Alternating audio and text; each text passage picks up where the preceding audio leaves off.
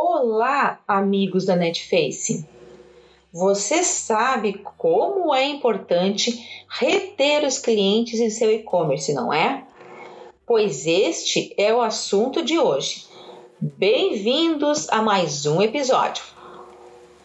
Quem tem um e-commerce sabe o quanto é importante conquistar novos clientes. Mas você sabia que vender para alguém que já é cliente é mais fácil e mais barato do que conquistar novos clientes?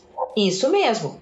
Quando um novo consumidor se torna cliente, é de extrema importância que você use estratégias específicas para aproximá-lo, fomentando esta relação e mostrando o quanto a sua empresa e seu produto podem ajudá-lo.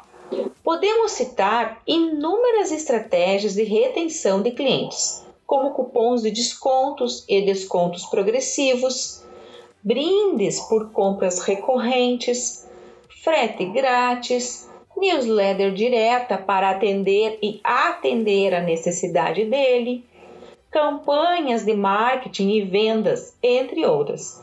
Mas vale lembrar aqui que para isso você deve conhecer muito bem quem ele é e o que está buscando, ou seja, conhecendo o seu cliente, você saberá quais estratégias realizar para satisfazer o seu desejo, a sua necessidade ou resolver o seu problema. Existem muitos produtos que os clientes compram de maneira recorrente, ou para melhor entender, com certa frequência, como de mês a mês, por exemplo.